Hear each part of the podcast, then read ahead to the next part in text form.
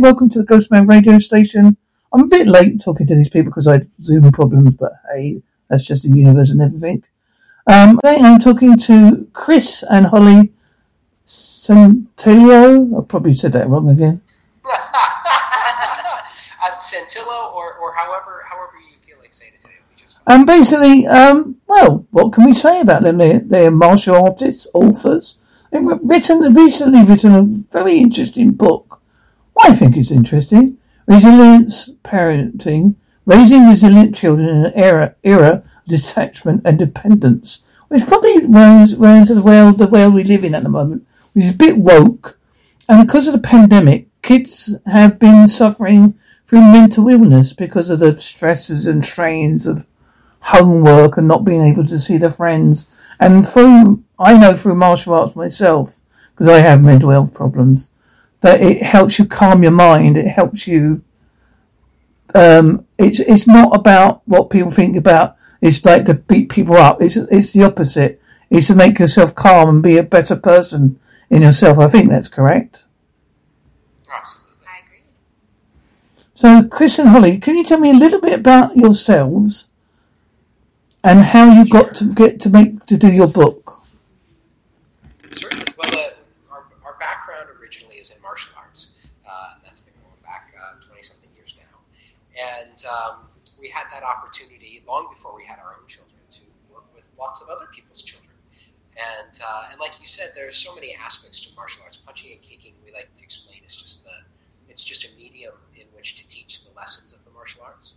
It's just an opportunity to have something that we we have to we have to be doing something uh, so that we can practice the, the, the really relevant skills, which is you know going to be things like perseverance, and things like focus and, and relaxation, and, and, and finding your inner calm and, and overcoming difficulty, and all of these different skills that are so important in every aspect of our lives. And uh, and you know punching and kicking and doing a bunch of jumping jacks and, and, push-ups and whatnot is just a good uh, medium in which to be um, practicing these these different skills. And um, so we observed kids for, for decades and said, you know, observed how beneficial martial arts was, you know, for children. I also do want to plug also for adults as well. Uh, but for the purposes of this book, we focused on the benefits for children. And then we wanted to see if we could take those, the lessons that the martial arts teaches to children and bring them to people who, who for whatever reason, are not practicing martial arts and just make them available to everybody. And, uh, and that was really the impetus for, for the book. So imagine when people look into your book, obviously you've got uh, like guidelines. I mean, we call them guidelines because you can't. You, as you know yourself, you, uh, through training people, you'd gradually get. They could gradually use. It's like a muscle memory, or a, a, as they learn bit by bit by bit by bit. So as they're reading your book, about as you they go along, they get the guide of how to. Tr- um, you got there. Perhaps you're having trouble communicating with your child effectively, does he or she have trouble interacting with the world?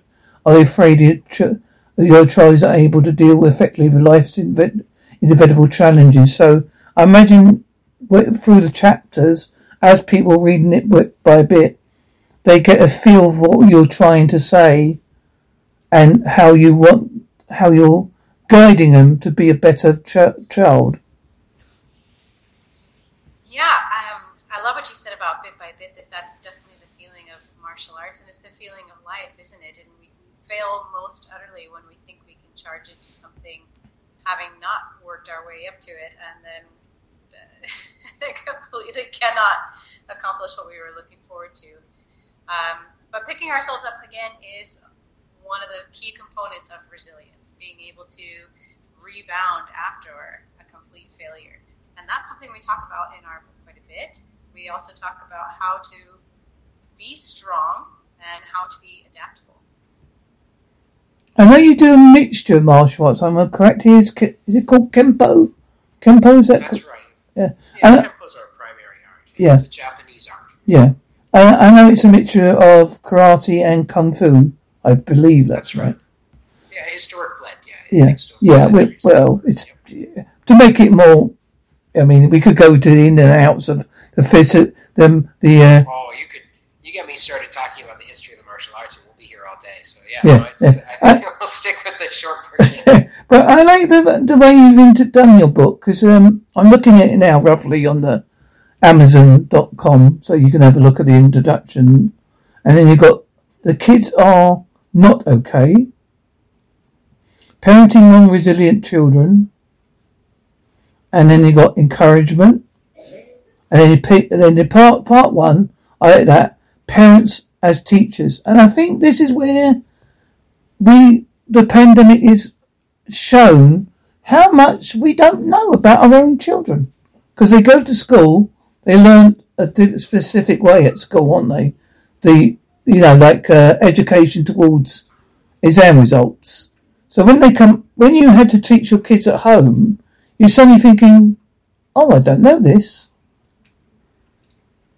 Yeah, I think there's a lot of truth to that. Well, you mentioned earlier um, how how relevant this is now in the uh, era of COVID. Now, our book came out about a year before uh, the pandemic began, it was obviously totally uninformed by um, by COVID and what that has done to the has done to the parenting and the situations and all, and the people being thrown into educating their children from home and whatnot. So this idea of parents as teachers was obviously something that preceded that, but obviously uh, plays very well in that arena.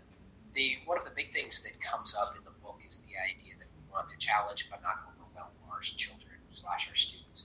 That we want to make sure that we kind of curate life for our children. That if we spend too much time allowing children to be um, underwhelmed and underchallenged, and life is too easy for them, which is the case for many children, but obviously not all, um, then they're not going to rise to the occasion. They're not going to develop. They're not going to become strong. They're not going to become resilient people. And in the same way, if we overwhelm our children with the, we present challenges that are beyond their developmental level, uh, then they're just going to retreat into their shell quite a bit. And obviously, every child has a very different situation, whether you know because of the socioeconomic status or the uh, the pressures on the outside world around them, if they've had uh, deaths in the family or different traumas that might affect them versus you know, they're all they're all navigating different seas, of course.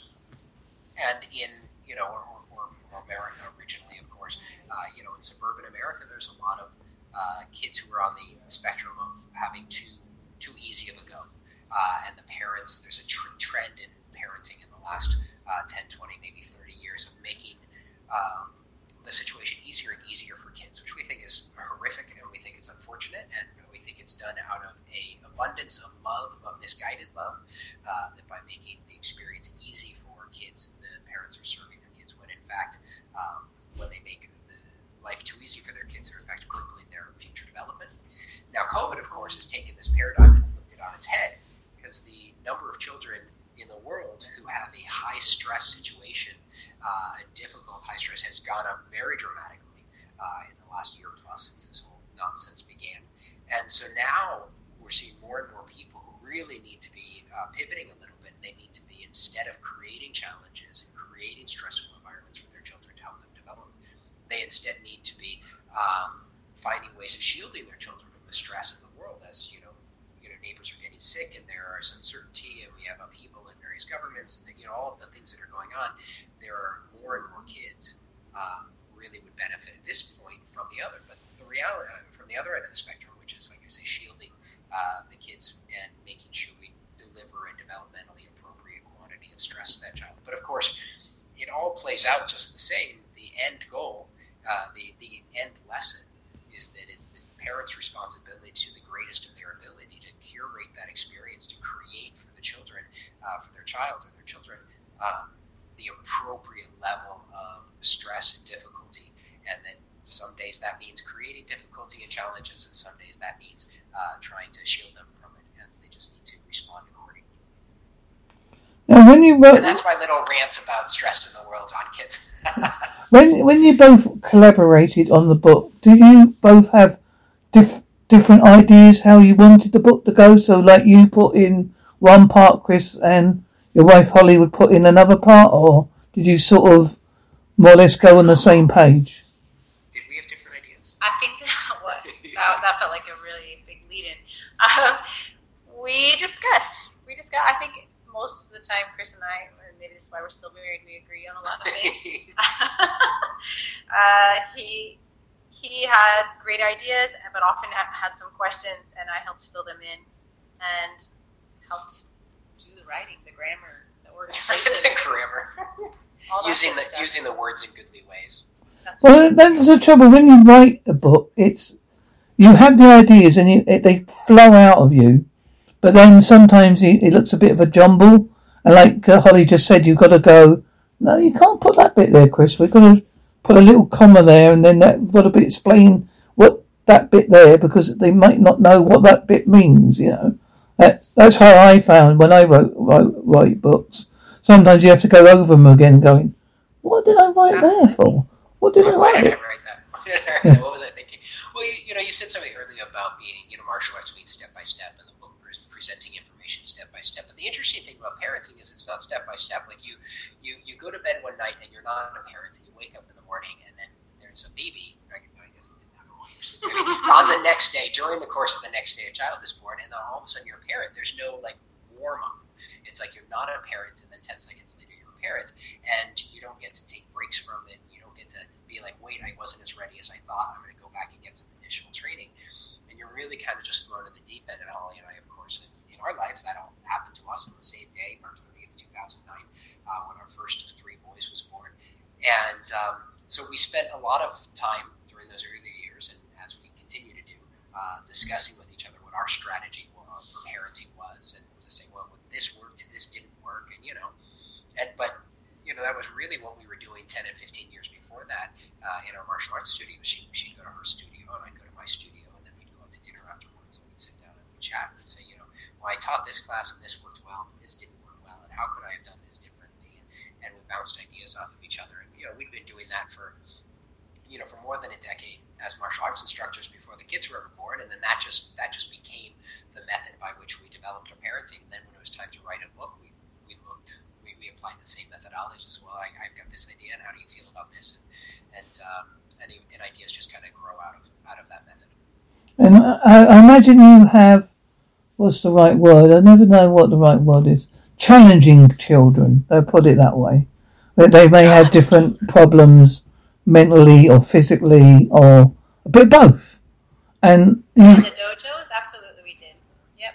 In the dojos, martial arts studios, we saw every range Oh, sure. of every kind of problem. and, and, and you learn, and as you say, you, you learn to adapt to their, you, although you're teaching the same thing to them, you know you have to adapt a little bit. Like my, my sensei had to adapt to my problems because like, I got bad balance problems and he had to sort of adapt the style to make sure I could still do it. But obviously, because of balance problems, kicks were a little bit difficult. But he made me do them. But he, sometimes the standard wouldn't be so good as some other people. You know what I mean? Certainly, and as you work with more and more people with more and more different situations, you start to you know appreciate the broader lessons that underpin all of the different lessons that you're teaching, and and and you really can deliver the most going, uh, you know, what what what's meant to be taught in class today, rather than the the uh, the, the, the frosting on the top of the detail about whether this hand should be this way or this foot should be this way, but what you know, what are we trying to get to here? Are we trying to get to perseverance? Are we trying to get to working hard? Are we trying to get to uh, accepting defeat? Are we trying to get to uh, you know digging in and getting up after you get knocked back down? You know what what lessons are we really teaching? And those can be taught regardless of whatever challenges a, an individual has. What do you think will ha- how the kids are going to look back? Say five years from now, they can they have a project. Say COVID isn't as bad, and just for argument's sake, and they look back and they have to reflect on the year the the main year of COVID. How do you think that will affect them mentally? Do you think they'll be able to survive if they the uh, people go by your book and other books similar to it? Yeah, I, I guess I want to clarify. Do you mean our children specifically, or, or children around the world? Yeah, I, would- I would think children around the world because it's different in different countries, isn't it? I mean, Oh, it's it's it's different in different countries. It's different in different uh, socioeconomic zones. It's different with you know some some parents. You know, we were talking about this. Like some people's experience in the last year was they lost a grandmother or a parent, and um, and they had to go live with someone different in a different house because um, you know, because some dad lost a job and mom died, and you know, like that's like one end of the spectrum. And then other kids got to stay home, and the nanny took care of them, and mom and dad worked from their private office upstairs, and they all had dinner together for the first time in five years. So you know, and and for them it was just this glorious to get time to you know play with mommy, daddy, and the nanny. So you know, you kind of have the people who who thought this was a great year, which is so strange to say, but it's true. Then you have the people who just had the most horrific, uh, you know, uh, year uh, on record. And so obviously there the, the range of experiences as people look back five years from now, uh, the range of experiences is, is going to be enormous. And all we can do as parents today in the here and now is is develop as many lessons from what's happened to our kids in our situation. And, and we break this down in the book Resilience Parenting. We talk about, you know, how do you draw lessons out of experience? This when you have a bad experience, these are some of the lessons that you can draw out of it, and these are the methods you can use to do that. When you have a good experience, these are some of the lessons that you can draw out of this, and this is these are the methods by which you can do that. And so, you know, every parent needs to be looking at the specific situation that their child had, and uh, and kind of like we were alluding to earlier, either try to make it easier on them or try to make it harder on them, and uh, use this as a as an opportunity to challenge them more for the person in the second camp that we just described, or um, find a way to really soften the blow and and uh, and help them get through this difficult time for the people who are in the more challenging situation. Now looking at your one of your websites, it is po- Potomac. Is that the right word? Campo. Potomac. yeah, forgive me. It's a it's a river. Some people in America. Um, uh, Native American word. Yeah, it's a Native American word, and um, yeah, it's a Potomac Kempo. Yeah, that's our martial arts studios. We have five uh, studios just there in the suburbs of Washington D.C. And I imagine you have quite a few pupils because it, it, uh, uh um, here where I went, uh, it was it's not the big those numbers because we're in a very small town. it's it, yeah. yeah.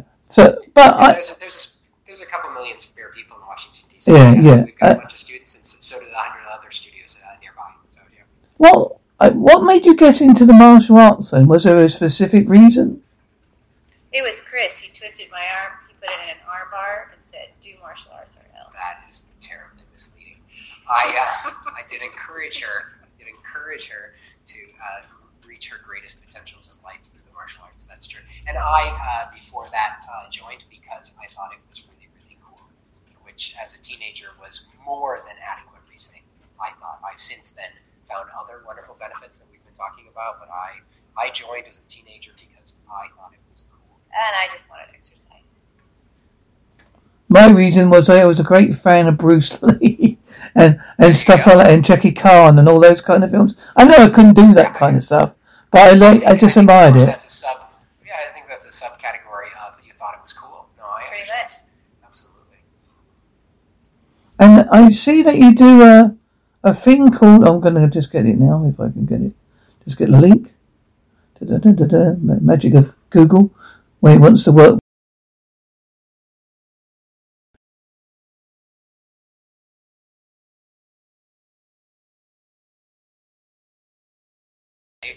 Officially, we're on a sabbatical, so uh, for the last two plus years, we've been uh, traveling around the world. We've been to, I don't know, I think it's 20 something countries now. And um, we're actually talking to you now from Ireland, of all places. And um, exploring with our three kids the uh, big wide world. COVID, of course, has made traveling a little bit different, but we've adapted. And, um, and we're cruising around the world. I like, I do like that because it gives you a feel of how you experience things. Because everybody experiences where they go a little bit different. I mean, as as yeah. you know from being an American, if you come over to Britain or Ireland, it's a different historical culture as such. Yeah, yeah, of course. Yeah, the world's always here. We actually got to spend five months in Britain last summer, so that was very pleasant. Before that, we were in Cambodia, which is also very different, more, more different, frankly, and, uh, and Laos and Vietnam before that. We were in the antipodes before that, in New Zealand and Australia, and then I guess we went Taiwan before that. Um, and then uh, before that, we were in kind of northern uh, Asia. So we had uh, kind of Russia and Uzbekistan. We took a train through Kazakhstan and opened the gun out. And um, yeah, so we spent a day and a half without getting off the train going through Kazakhstan, big country in case you're curious. And uh, Kyrgyzstan and and, uh, and then back in uh, China and Russia before that. So, so not, not, yeah, not, not, not really exciting, really, then? Yeah, we so. It's been fun. no, no, I'm joking. It's just, just a jest. now, um, oh, uh, when you did your book, did you prefer to go through a publisher or self-publishing? I know, so I went self-publishing because I just found it easier. That's just my personal choice. But how what, how did you find the process? Yeah, we're, we're published with uh, Press Publishing. It's a small house, and, and we worked with uh, Scribe Media for some of our so the um, services that you might find uh, in a larger house. So they, they did our, our cover art and, and some of the some of the layout and stuff for us, which was uh, very helpful. So we, we worked with Scribe Media and Lioncrest uh, Publishing. I do like the cover. It's quite good. The, the um with the children sort of jumping in the air. Is it jumping or they seem to be jumping? They're frolicking. They're frolicking. Or, Ah. or getting dropped out of an airplane. I think I'm not entirely sure. Yeah, no, I, it's, uh, I'm glad you like it, but I, I somebody pointed out to me it's not how many kids I have. We have, and uh, I said they're not my kids. It's stock photography, so it's that's. It doesn't really matter. It's a book cover. It's, No, I'm it, a book cover is meant to just grab your back cover. attention. The back cover is uh, is a photo of our family. That's a that's a Well, that- vacation in Romania. The five of us went to Romania. That's good. Yeah, yeah. Uh, That is us.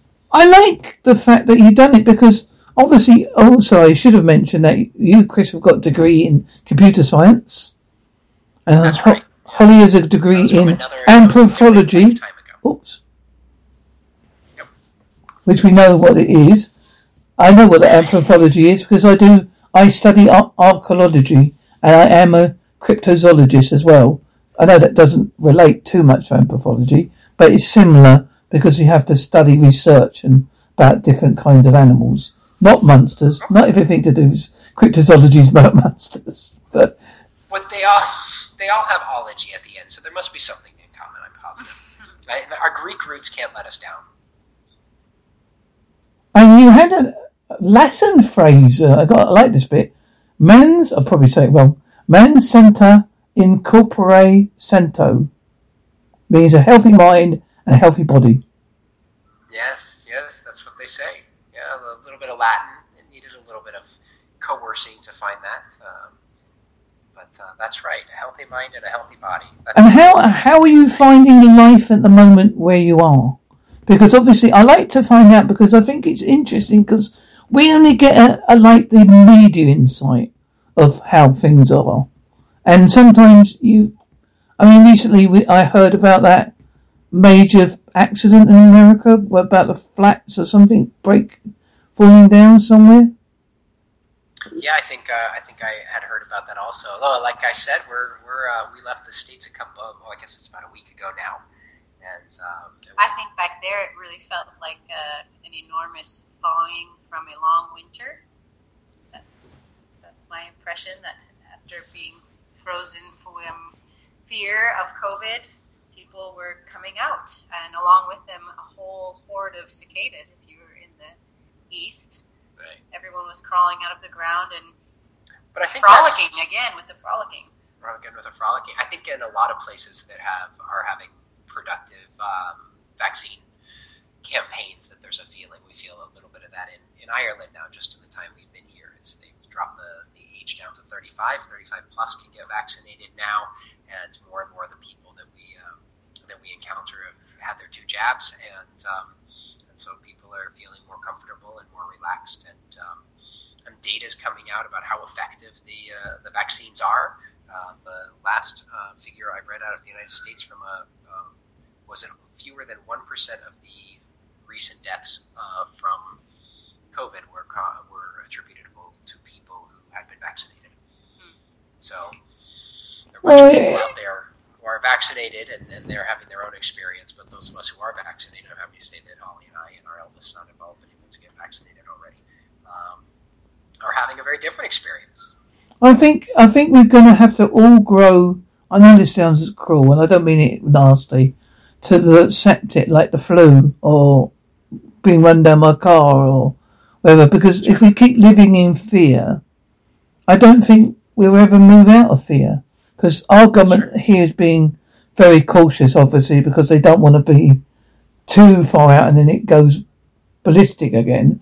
But I think you can't live like that. I don't think you can constantly live in fear because, as you know yourself, it's not a good thing to be in all the time. Yeah, no, you're absolutely right. And once the number, and I haven't, I don't track it daily or anything like that. I once the number falls down into the same level as the flu and pneumonia and whatnot, then I think we should treat it like the flu and pneumonia, which is, you know, take a step back when somebody sneezes, and other than that, you know, get on with it, stay home, and don't go to work when you're sick, and and other than that, don't worry about it too much, and uh, you know, get your get your flu shot every fall, and I suspect we'll be getting I suspect we'll be getting COVID shots every fall for the rest of our lives, just like the flu shot, and maybe they'll mix them together and save us a minute. Do you ever watch programs now and you go pre-COVID, pre-COVID, Oh, COVID? Oh my gosh. yeah, you're like, look at those two people, they're hugging. What are they thinking? Yeah, absolutely, absolutely. I think we all have that. It's so weird watching an old film now when there's all these big crowds. Right. But what I'm happy to say is now that doesn't affect me. It, that certainly a year ago, Yeah, yeah. yeah. it, it gave me a physical reaction, but now I don't think Well, and, it's funny. You know, I was watching a I was watching a clip the other day, and it's current. It was a current clip, and it was a studio audience, and they were allowed to have like 30% capacity, 89 people in the stands, 100% of the staff. Um, they were very clear about this: 100% of the staff and 100% of the um, audience members were fully vaccinated, and they're all wearing masks, and they're all sitting three spaces apart. And, and part of me is like almost at the other end of the spectrum. It's like, wait, hold on. You val- took the energy to validate that everybody sitting in this room is vaccinated. Like, relax, take off your masks. You know, like, like that's that, that's challenging to do to validate that everyone's vaccinated. So that's causing a lot of difficulties. And what do you do? But if you've gone to the trouble of doing that, then then, then I feel like we're being over, you know, being unreasonably cautious in that particular case. So no, I I think you're right. We need to get past the fear, and we need to be rational, and we need what's the what's the old saying? Uh, what do we want? Evidence best based change. When do we want it? After peer review. Sorry, it's a, It's an old joke. that's an old joke. So we'll go maybe one that we'll go back like- to your book question, Holly. Now, Oh, certainly. um, obviously, when people read it, what do you think they're going to get out of it? What do you foresee? You're gonna they'll- get a I know what I hope they're gonna get. they're going to get an easier and happier life for themselves and their children. I hope that they will get the the inspiration to parent with more intention, to come up with what their values, their primary values are, and be willing to put those at the forefront rather than the humdrum of daily life, and let life just carry them away rather than making a plan and enacting it with their children joyfully and sometimes clumsily if necessary, but but with good result. and appreciate how putting in the time today to help their children develop in all of the ways that children need to develop it will pay dividends in the long run for their, their children and, and, and in some ways for themselves. But being bolstered to know that challenging your child today, insisting on certain behaviors, insisting on certain reactions, insisting on them uh, going through the process as it as it's laid out is is, is going to be worthwhile and uh, and really investing in their child's future. Now, please mention where people can get your book, your websites, or anything else you wish to mention. Certainly, our website of our book is resilienceparenting.info. That's resilienceparenting.info. And uh, and you mentioned it, so I might as well mention again. Fivebackpacks.family is our travel blog as we roam around our newest adventure starting in one week as we will be bicycling uh, around Ireland for the next couple months. So that should be a fun a fun thing all by itself. Don't forget to look at the Giant's Causeway. well, uh, we, It's lovely. We've been there. It's lovely. It really is. We've also been to Fingal's Cave on the opposite side.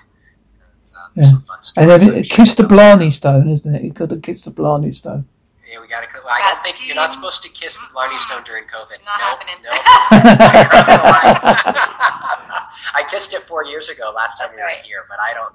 And that was tough back then. Now I just don't think that's. Uh, I don't think Right. Uh, well, Chris and Holly, I've, uh, I always ask the guests this following question: What is your unique sign-off? I didn't understand the question. What is Unique. What? How would you like to sign off? Like, what are your unique Oh, words? Unique sign off. uh, to infinity and beyond. That's not unique. No, it's not unique. It's unique to you.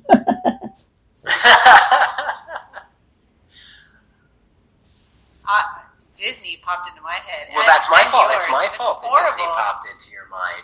I would simply like to wish everybody an absolutely wonderful life with their children and with their partners, and uh, they have a wonderful, wonderful, exciting adventure of life. It's been good. And uh, Chris and Holly, this is my unique sign up for you. Today I talked to Chris and Holly, who had a book published by Lioncrest Publishing Company. Why would I look at it? Because I want to be a better, my kids to be better parented and looked after in more ways than one. Because they need resilience in their life. Because we all need that and a little bit of help. Where can I get the book? Amazon.com and other services. And where would I go to find out about the karate? Well, and karate kung, kung fu. I used to like kung fu with David Carradine a long time ago. And as the master would say in very wise words, you must go to www.potomakempo.com and you'll learn the way of the master. And why, if you're interested in travelling, why not look up their backpack? The Frey Backpacks dot family. You may like a good read and some photos and some comments about how wonderful we are. We even went to the island, which is quite a big swim for them to see. And I also like to thank him for staying well, staying patiently waiting for me on the other end, thinking, where the hell is he? Is he going to actually turn up? I don't know. Shall we go home now? No, no, we're already home. And I get a little reminder from Zach saying, Where are you, Mark? I have to say, Zoom played up. The goblins were um, not out today. So I said words like bleep bleep, bleep bleep, and more bleeps. And I've now connected with Chris and Holly, and I'm sure they don't mind me saying, at least we had a little chat. And that was the end of that. Goodbye and thank you. Ta-ta. Sounds